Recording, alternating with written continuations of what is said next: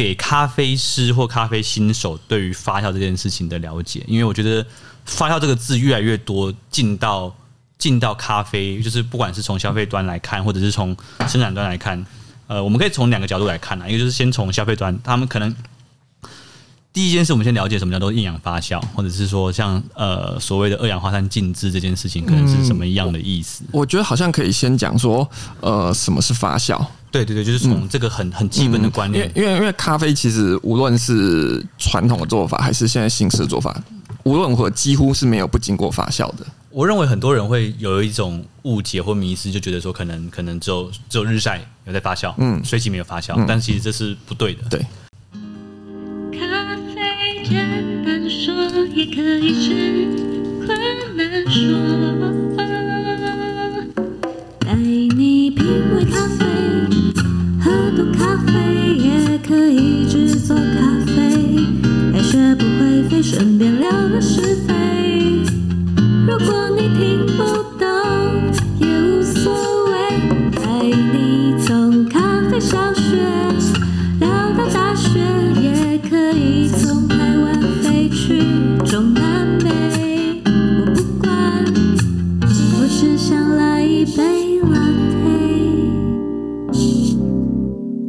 欢迎各位朋友收听《咖啡简单说》，这里是华语世界中一个介绍精品咖啡的 Podcast，每次更新一则咖啡小知识，让你更懂得品味咖啡。大家好，我是曹板，我是 Grace。今天我们的主题呢，是在讲我们要来跟大家讨论发酵这件事情，咖啡后置相关的。哎、欸，其实我觉得不会，就是嗯，应该这么说吧，就是我们会做这个题目有很大的原因，是因为很多现在你看到豆子上面都会出现很多，比如说像是我们最近有看到乳酸发酵，看到厌氧发酵，看到很多很多不同的发酵这个字，所以可能以前我们在学咖啡的时候，就只有所谓的日晒、水洗、蜜处理。对对，但是现在开始，我们就是哦，你除了背这些东西之外，你还有好多好多不同的发酵要去新的处理法出现。对，那当然我们可以把它统称叫做叫做实验处理法。嗯，对。不过呃，既然这些实验性的处理法越来越在这个市场上面出现，那我觉得就还蛮必要去来做一集节目来跟大家分享关于发酵这件事的概念。其实除了咖啡以外，很多很多的食品它都必须经过发酵。举例来说，像乳酪。嗯，呃，可可、雪茄这些葡萄酒、啤酒哦、清酒这些东西，全部都是经过发酵的食品。所以其实，呃，我的好朋友他有推荐我一本书，叫《发酵圣经》啊。这本书里面就讲了非常非常多不同不同的发酵的的食品，然后这些食品是怎么样经过发酵的做法，得到什么样的风味。所以发酵这件事不是只有纯粹在咖啡这件事情才有。我最近看听到一个最酷的发酵的食品是什么，你知道吗？什么？鸦片。鸦片要经过发酵。就我我我觉得哇，我看那个鸦片的原料是什么？罂粟花。嗯，罂粟花要经过发酵才能够食用。那我们等一下会邀请我们这位好朋友来跟我们一起分享关于发酵这件事情它的最呃基础的那个定义。那我们再慢慢从这个基础的发酵原理这件事情，再来跟大家介绍很多不同的层面。到最后我们套用到咖啡上面去。那我们今天邀请到的这位来宾，这位我们的好朋友呢，他是呃，应该是我自己。生活周遭里面，我觉得最最懂发酵的，我们不能说他是发酵专家，但至少在我们的身边，我们没有遇到一个比他还会发酵食品的人。那这位好朋友呢，他除了发酵咖啡之外，他还有他最主要他在在做的是自酿酒、自酿啤酒。嗯，对，然后他也做呃面包的发酵，然后做很多很多不同的事情。那我们等下可以请他稍微自我介绍一下。我们现在欢迎 Hank。呃，Hello，大家好，我是 Hank。Hi，Hank。哇，今天终于邀请到你，我们。找你录音找好久了，终于有终于终于找到这个机会来跟你一起一起在在这个节目上面跟大家分享。呃，你可以跟我们。听众朋友，分享一下你自己在做的有关于发酵的这些东西吗？不管是面包也好，或啤酒哦。其实我一开始会接触发酵，比较是因为我爱吃东西，然后开始学做菜之后，然后慢慢开始接触的。是，然后因为其实像我们生活周边就很多食品，就是有用经过发酵产生的，像酱油啊、味噌。嗯。然后我自己也很爱喝酒，嗯，然后爱吃面包，这些东西基本上都是有就是。不论是酵母，或者是乳酸菌，或者醋酸菌，各种不同的的微生物参与在里面，才有办法产生这些风味的。嗯，对，嗯，我印象很深刻，去年的圣诞交换礼物，我拿到就是 Hank 送我的发酵的酱油，而且是宜兰产的。哦，而且是比较特别的酱油吗？哎、呃，对我我我原本以为是一般的那种，我原本以为我我我会不常用，结果我发现我最近还蛮常用那那瓶酱油的，真是好吃的酱油。那个蛮特别的，我提一下那个酱油，因为一般我们现在台湾吃到的酱油其实是来自于日本，是用黄豆做的，是。然后那个的话是宜兰的黑豆做的。OK，对，所以说我那时候才想说你。对发酵也开始有兴趣，所以我特别选了一个就是宜兰在地的酱油给你，啊、超用心挑的礼物。我那时候其实我还我 我还误解他，我还我还我还念他说是谁会在谁会在交换礼物的时候送酱油啊？对，结果他是有埋下这个种子发酵，有发酵的种子，他在我的种子里面发酵了。对，呃，哎，你讲到酱油，我就突然想到最近那个玉鼎新云斗六那边云林那边的玉鼎新这个酱油厂，嗯、他们其实很有心，他们最近在做那个关于酱油的风味轮。哦，嗯，他们在做一个就是，哎、欸，他找了好像也是找了一个感官小组，然后带大家一起来品尝酱油，然后他们就是觉得说，其实酱油呢，它不应该只有酱油味，它应该会有很多像是咖啡这样子的一个风味轮，或像茶叶这样的风味轮。嗯、他们他们今年在做这样子的一个。一个很酷的都计划哦。其实你提到这个，我就想到，就是前几年我有参加过一个呃，台湾其实有一个饮食作家叫做徐总，不知道你们知不知道？对对对对，然后他前几年。对对对对对，然后他前几年也有办过一场，呃，而且是跟咖啡活动一起办，他就是一个咖啡节，然后呃，其中有那个风味的一些讲座，然后其中一场就是办台湾的酱油的呃品尝会。OK，, okay 对对，然后就有点像是用杯测的方式，大家也是用汤匙舀啜吸吗？对对对对对对，非常有趣。会不会太夸张？错吸酱油、欸，你可以呃，我们那场对对对对对，那场虽然是用错吸的，但是他们之前有也有办过一些，就是他是会配可能。呃，沾一点点可能米饭啊，或什么滴一滴在上面这样子配着吃，啊、对。因为我觉得酱油的浓度它有点像是你要有点像是杯测浓缩咖啡那种概念，嗯，对因为它浓度很强，所以它我不知道他们酱油是会稀释吗，还是原原强度、嗯？我们那时候是就是滴一小滴，就有点像你吃盐一样，就是很很小一滴一滴这样子。嗯，哦，你讲到盐啊，因为真的是它真的是一个福迪。对，像我有一次去去大阪。然后去那个也是牛哎哎是就是卖那种 A 五那种和牛的那种店，他好像就在他的吧台上面就准备七种盐巴让我们试，就是有不同产地的盐巴，然后我就在那边一一一一个一个盐巴那边慢慢舔，然后在试每种盐巴的味道，杯测盐巴，对，蛮有趣的，所以我觉得其实。好像每一种食物，如果你用心，或者是你慢静下来去吃，它其实有，它不会只是单一的一种风味。没错，对对啊。那我们该 回过头来，我们来讲发酵这件事情。那呃，我们可以先请 Hank 跟我们分享一下你自己第一个，因为你说你一开始是因为你在做菜的关系、料理的关系，那你开始接触发酵。那所以你的第一个发酵的的对象是什么？是泡菜吗？还是什么？嗯，我第一个接触的对象应该是水果酒。哦，水果酒像梅子酒算是发酵吗？哎、欸，其实我们一般台湾说到的梅子酒，严格来讲不会说它是。哎、欸，其实应该不能这么讲。就是如果最传统的梅子酒，我们会说有种像老奶奶酿梅子酒，它有点像是一层糖一层一层梅子，一层糖一层梅子那种，基本上可以说是发酵酒，没错。嗯，但是这几年我们比较常见，或从日本来的，就是那种把。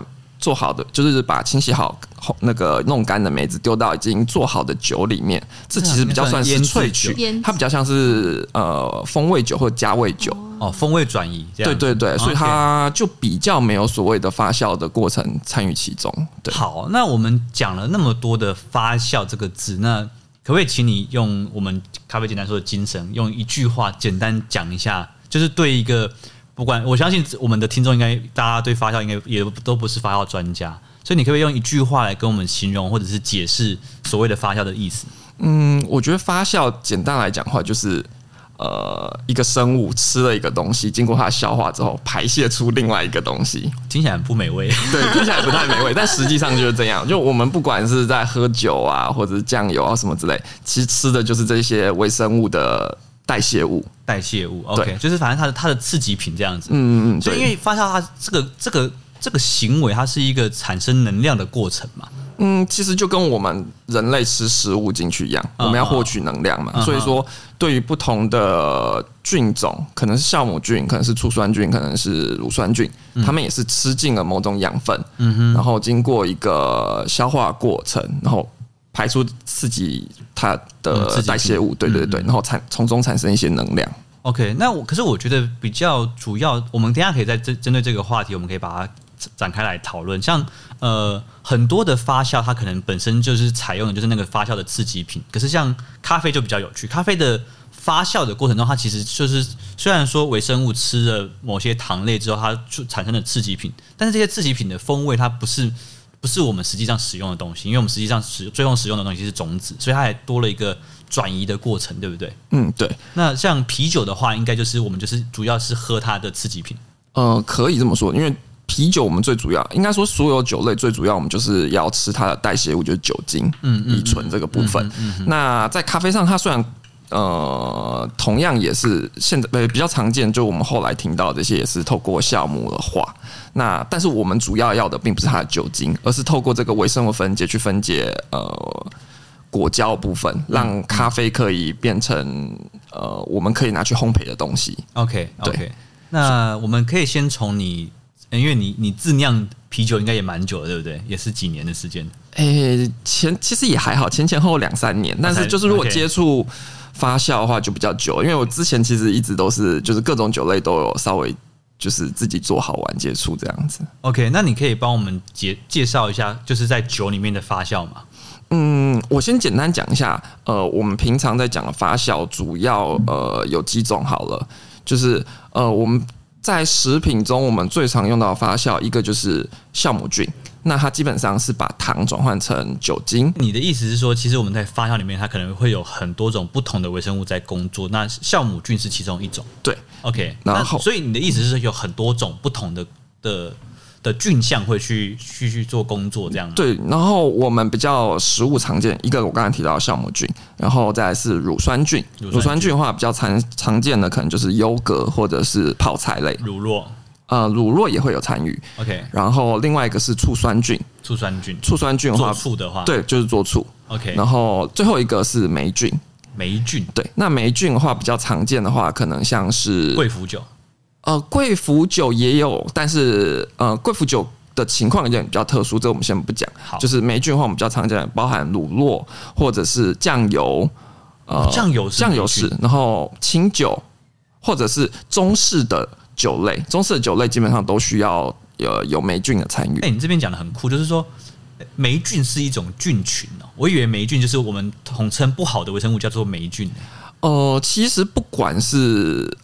呃，霉菌也好，或者是酵母菌也好，就是它其实都有呃，我们希望它产生的东西。就是如果是我们喜欢它所产生的东西的话，那它就对我们而言就是好的。对。但它产生的东西是我们不喜欢，对我们来讲就是坏的。但实际上它并没有好坏之分，而是我们有没有办法利用它。就所以我以为“霉”这个字，我们使用“霉菌”这个字的时候，就代表说我们是不理想，或者是我们不想要的发发酵，叫做叫做发霉这样子。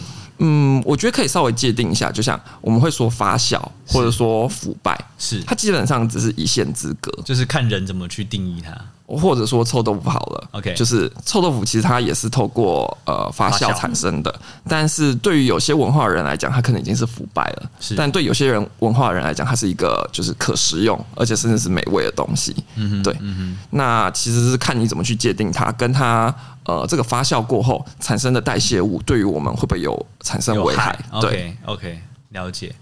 所以你刚刚说，我们现在最在发酵里面，其实有这几大类群嘛，乳酸，然后酵母菌、醋酸，然后霉菌，对，大概就这是几大类。然后又因为这不同的菌，然后主要分隔是它在发这个发酵过程中是需要氧气的，或者是偏向不需要氧气的。OK，所以呃，我我整理一下你的话，你的意思是说，其实，在可能比如说我们想要。有一些菌，它可能它喜欢氧气，所以我们如果用有氧有氧方法的话，它就会容易产生。然后，如果我们用厌氧的方法，我们把把氧气抽掉的话，它就可能比较容易出现出厌氧菌的菌相。对，其实简单来说，就是每一种生物都有它喜欢的生活环境。嗯、那呃，发酵发酵某种程度，就我们在做是创造适合这个这个。我们目标的菌种所喜欢的环境，嗯，那它自然而然这个菌种就可以在这个有利的环境下茁壮生长，而排斥掉一些我们不希望进来的呃菌种。那我们在做，比方说做发酵的时候，有什么样的需要的条件是必须要？因为你像你刚刚提到美酒，其实像以前的做的方法，它是加糖、加梅子这样的方法，嗯、所以糖分是一个在发酵里面很重要的条件，是吗？呃，糖分基本上算是呃非常重要的能源的来源啦。嗯哼。其实就跟呃不同的菌种，基本上它的食物其实会有一点点不一样。OK，对，因为像我们在做后置的时候，有时候会加一些那个营养液，对不对？对对对对对对对，没错。嗯、那呃糖分基本上就有点，你可以想象是我们的主食一样。嗯，就是呃以酵母菌而言，算是它的主食啦。嗯，它就是代谢了糖分之后，然后产生呃酒精。嗯哼，对。那相对的话，其他的就是我们刚才提到其他菌种，可能包含醋酸菌或乳酸菌，或者是霉菌，它可能代谢吃的东西，它可能是像是醋酸菌，它吃的是酒精，嗯哼，然后代谢之后变成醋酸，嗯，然后像是霉菌的话，它可能吃它吃的就比较多元一点，嗯，包含可能蛋白质，嗯，淀粉或者是呃脂肪类，嗯哼，对，OK，所以。这些东西可能是它原始的这个食材本身含有的东西，也有可能是我们在外面去补充进来的。嗯，对。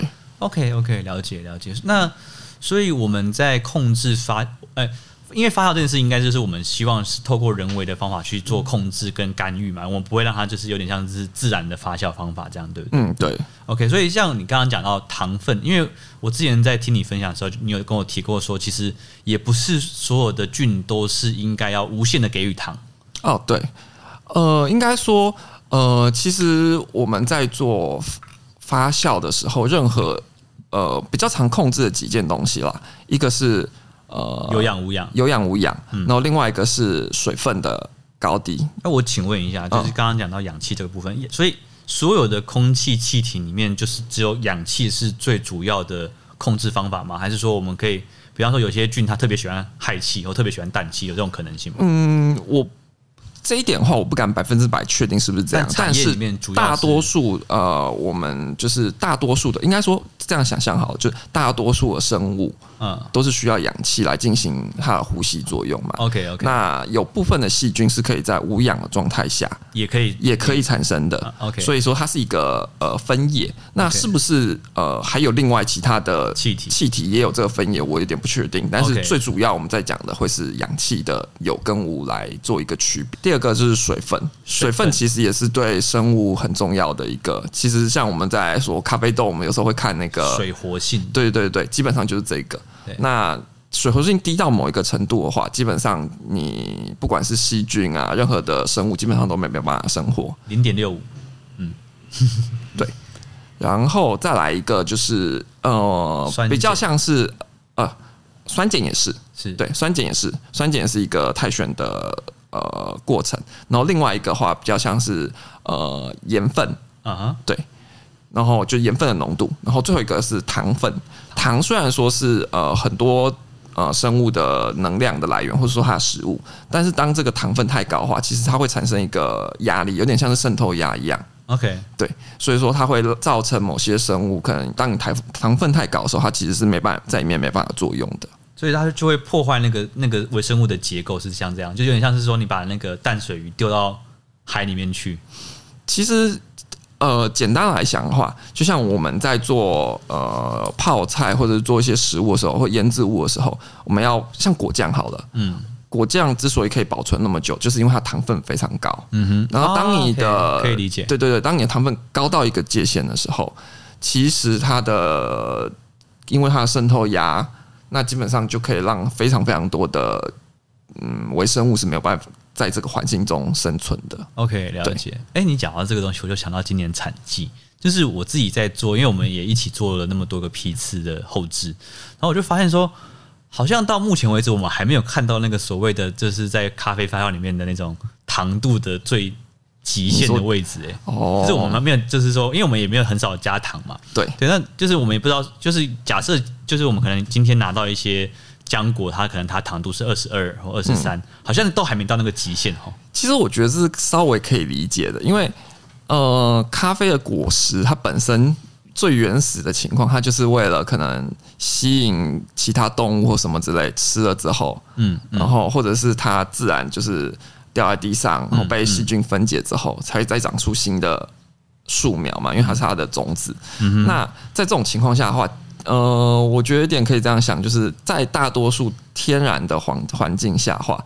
呃，它不会有这么集中、这么高浓度的糖分，嗯，在自然界当中，嗯，所以说，呃，我们刚才提到很多的手段，它其实是就是透过人为的方式，我们提高了这个浓度，嗯嗯嗯，然后来排除掉，呃，形成一个逆境，让它就是对对对对对，终止它的反应，有点像是这样，OK。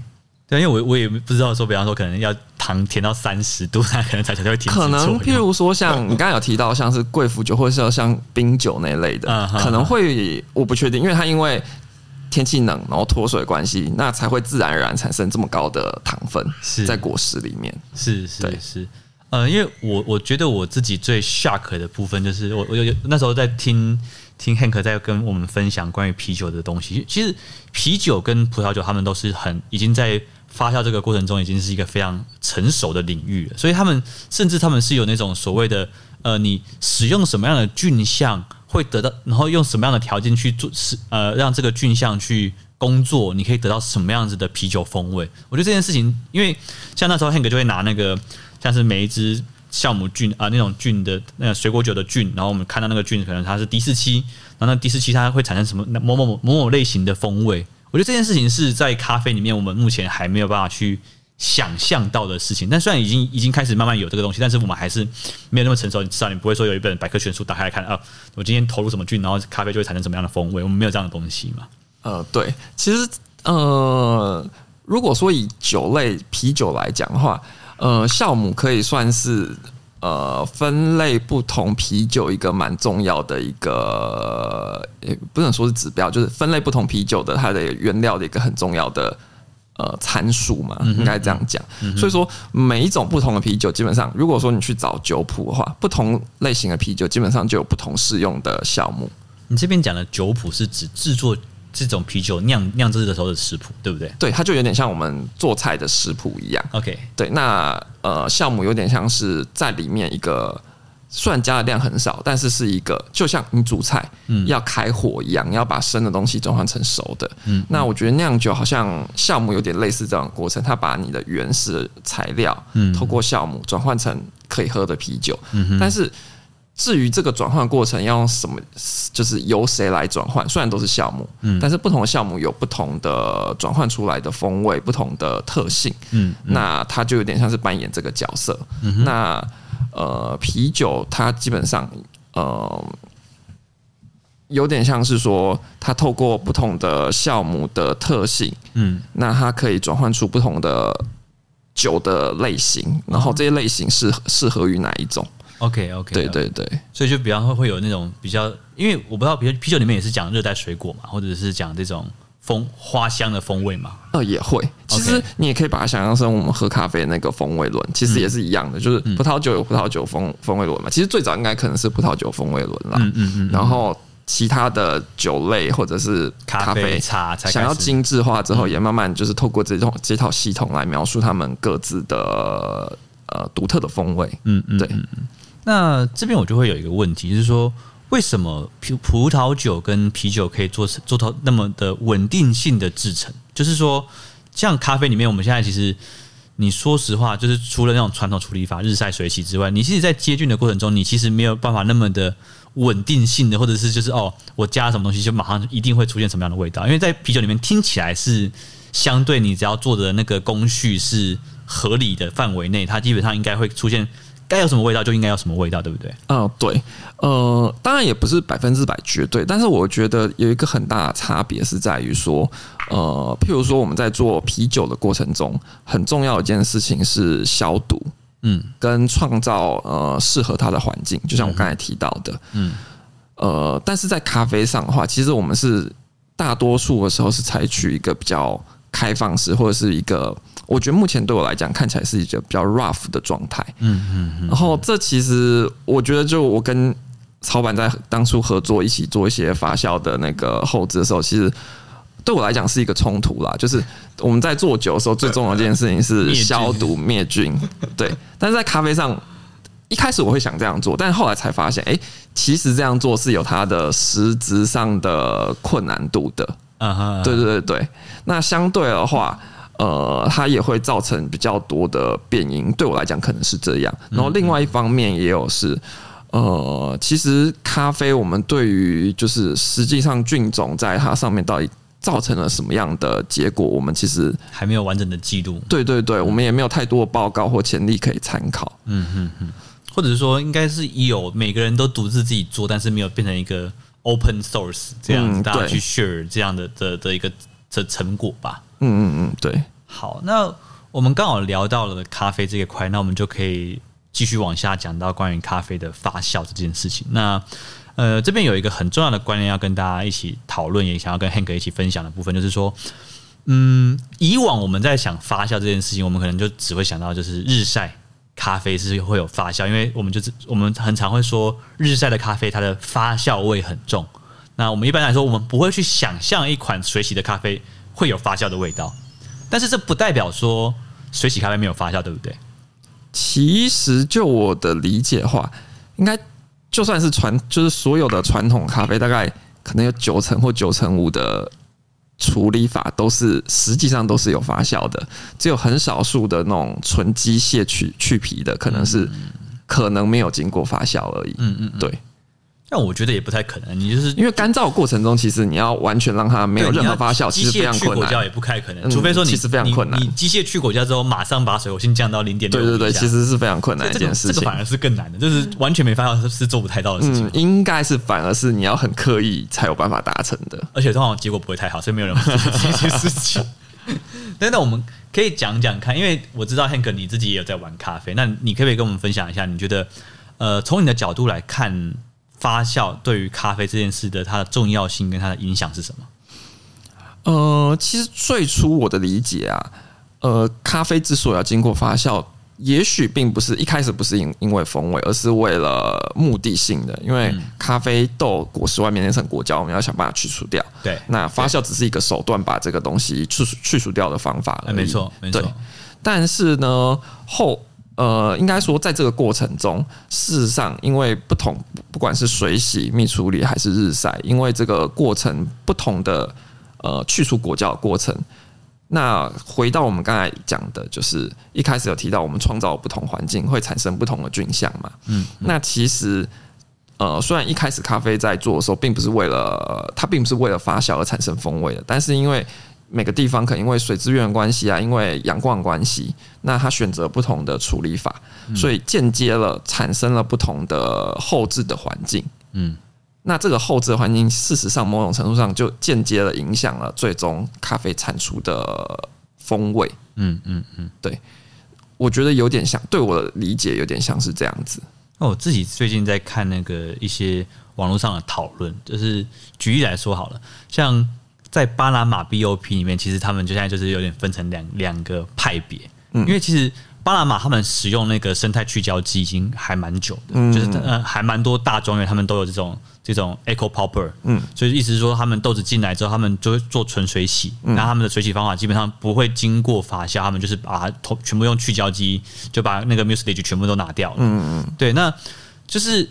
呃，这个东西大概是在十十五年前这个时候引进这个科技引进到巴拿马的的这些大庄园里面去，那他们也拿用这样的方法拿到一些不错的成绩。但是好像在这几年又又那个风气又有点就是回归到，就是大家有些人又开始不那么爱用这个生态去胶机，所以就会变成说，呃，使用发酵来创造风味的这个派别，跟不使用发酵创造风味的派别，两个派别好像。就是互相有一点此消彼长的那种感觉，就包含像我们在，比如说像巴西，他们其实也也会去呃尽量的去不做这个发酵的动作。嗯，对，这是我自己在看中南美洲产区的时候，我看到一个很有趣的一个对抗。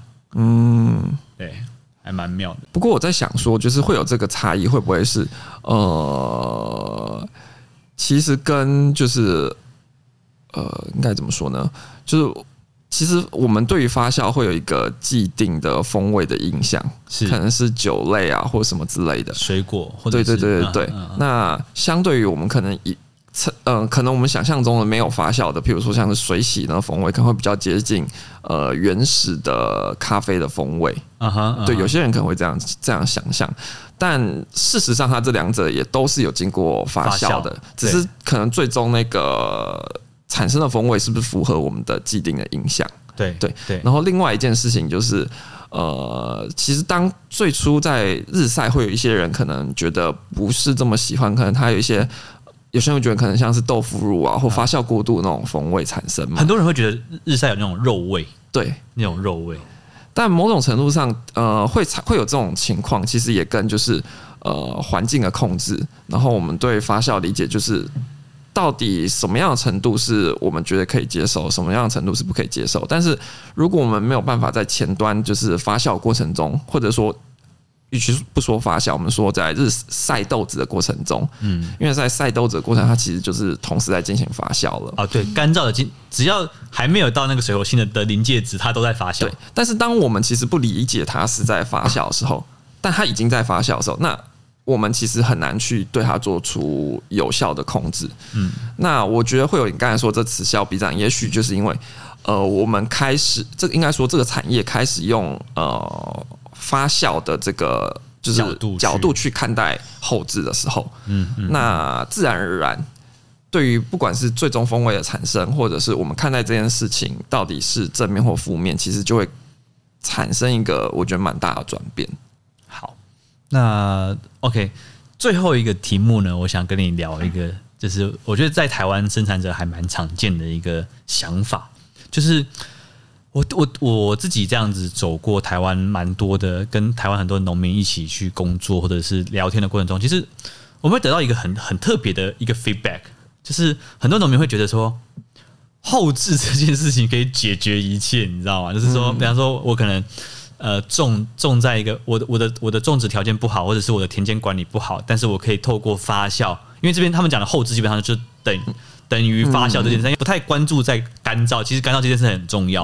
但他们主要在讨论发酵，他们讨论的后置这件事的代名词是发酵。嗯，对，他们认为发酵这件事情可以去改变非常多的东西，或者说它可以去，就是我前面都不用管，我就是把咖啡豆作为一个一个原物料，但是重点就是我后面发酵的这个这个细节，只要做得好，前面的东西就可以一笔勾销。嗯，这样的感觉。那你对这件事的想法是什么？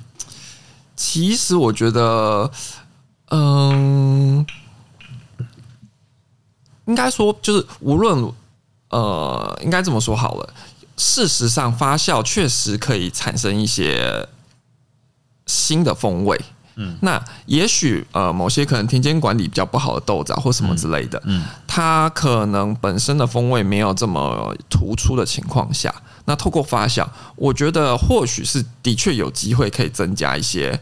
风味让它变得更呃更更喝起来更有记忆记忆点，或者是它风味更突出。但是基本上呃，它还是很难去改变一个东西的本质吧。可是你这边说的本质，可不可以讲的更精准一点？因为本质这句话有点抽象。嗯，因为我我这这一题的问法，它背后的底层的问题其实是说，呃，我想要问的事情是发酵它能做什么，跟它的。天花板，它不能做什么？哦，我觉得可以参考。譬如说，像我们比较简单来讲的话，像是我们会说葡萄酒好了，就是呃，葡萄酒大家都很在乎，可能说呃，它是来自于哪一个产区、哪一个庄园种的。那它可能呃，每一个庄园它也有它自己的分分不同的等级。嗯，但事实上。发酵技术其实是一直都在的，嗯嗯，那为什么会有这种等级的差异产生？其实就是来自于它原料的差别，嗯嗯。所以说，当你原料本身是好的，嗯，才有机会可以就是透过发酵这些转换过程，转换出呃更好的风味嘛，应该可以这样说。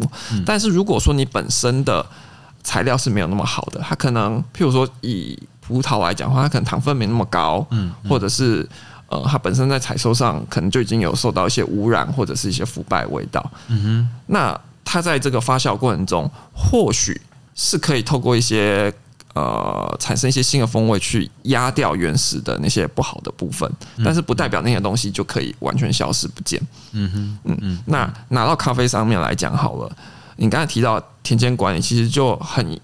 呃很直接的影响到，就是咖啡它本身的呃，可能它我们一般会说，可能它糖分高不高，或者说它本身的内容物嗯多不多。嗯，那这件事情其实，在发酵过程中，你首先要提供它足够多的能量，足够多的原料或食物，让它去做一个转换。但是如果说你的原始的东西本身就是比较匮乏，很糖度比较低，嗯，那即便经过发酵之后，它能够做的事情也会变得相对有限。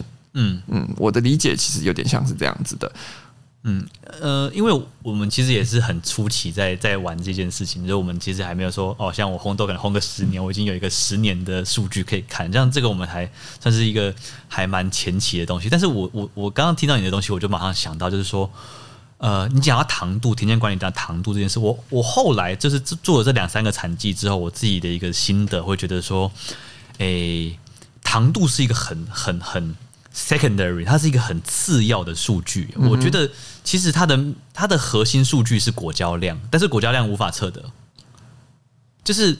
咖啡品质种的好不好，然后它的它的环境条件是不是有高低温差？这件事最最终其实影响的是果胶量。嗯，但是我们没有办法就是计算果胶量，所以我们用糖度去算果胶量。嗯，不过呃，对于这一点的话，其实我没有太多经验，但大概也可以提到一下，嗯、就是其实我们在酿水果酒的时候啊。呃，果胶基本上，果胶基本上就是一种糖，它只是一种高分子的糖而已。嗯嗯嗯。那可能并不是那么呃，酵母菌有有些可以直接利用果胶，有些不一定可以那么直接。嗯。那但是呃，果胶的多寡，其实我觉得也是有点类似养分多寡一样，因为糖分这件事跟采收时机有很大的变量，就是你你在晴天或者在雨天的采收，其实对糖度的变量太大了。所以我觉得真正真正关键的那个 major 的的 data 其实是果胶量，但是我们现在目前没有测量果胶量的仪器可以做。嗯，对，不是那么确定。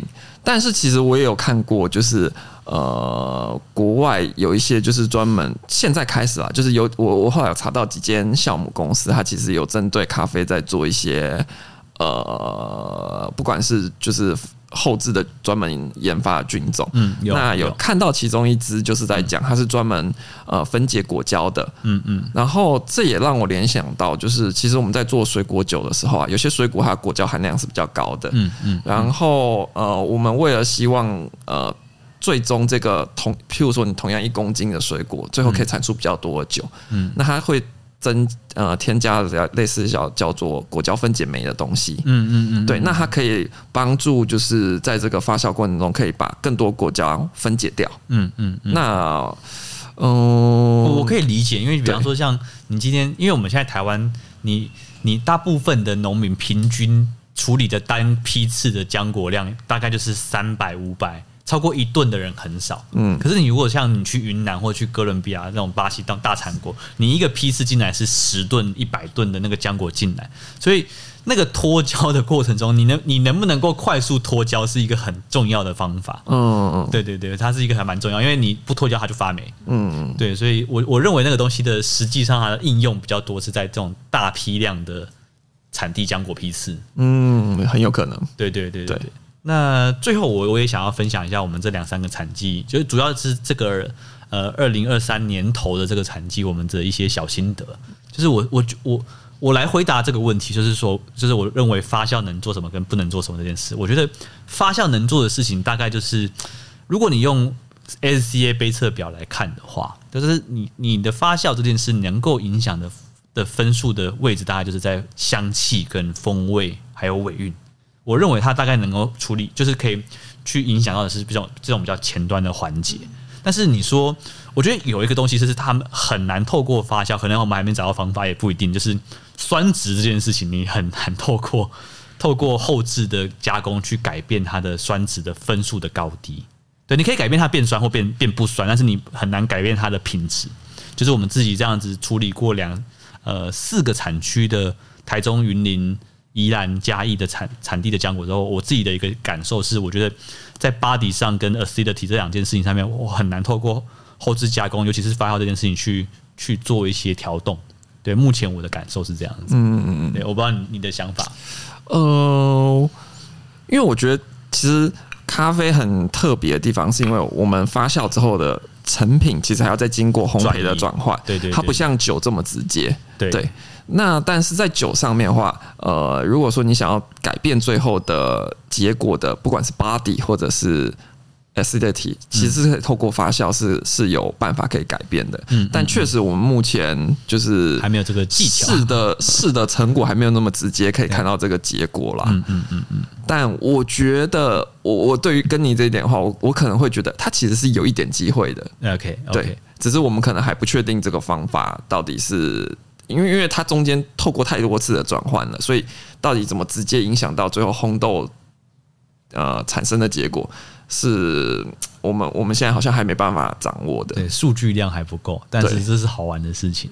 对，啊，我自己还有一个心得，就是诶、欸，低密度的豆子做做实验发酵保存不久。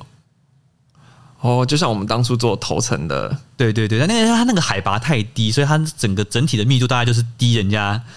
低人家一百吧，那就比方说阿里山可能八百八百二，然后他们他们就可能就是七百二七百三这个位置。那他可能就是在我们刚做完发酵、刚做完干燥、脱完壳，然后打样的时候，会发现哎哎味道还蛮不错的。但是它好像到中后期的话，它其实那个香气的纯。保存条件好像就没有那么容易维持维持那个分数，它就会掉的蛮快的。我们后来是这样的感受。好，那今天非常感谢 Hank 来跟我们分享关于发酵的这一切，希望这一集能够帮助到听众朋友。你们不管虽然说我们没有聊到很就是到底什么什么叫乳酸发酵那些东西，但我们今天至少给大家一个比较嗯一零一吗？就是第一堂基础的入门发酵课，希望没有讲的太复杂。对，好，那如果大家有任何的问题，都非常欢迎在我们的 Apple Podcast 的留言底下跟我们分享。那今天的节目就到这边，谢谢大家，我是老板，好，谢谢，拜拜。拜拜。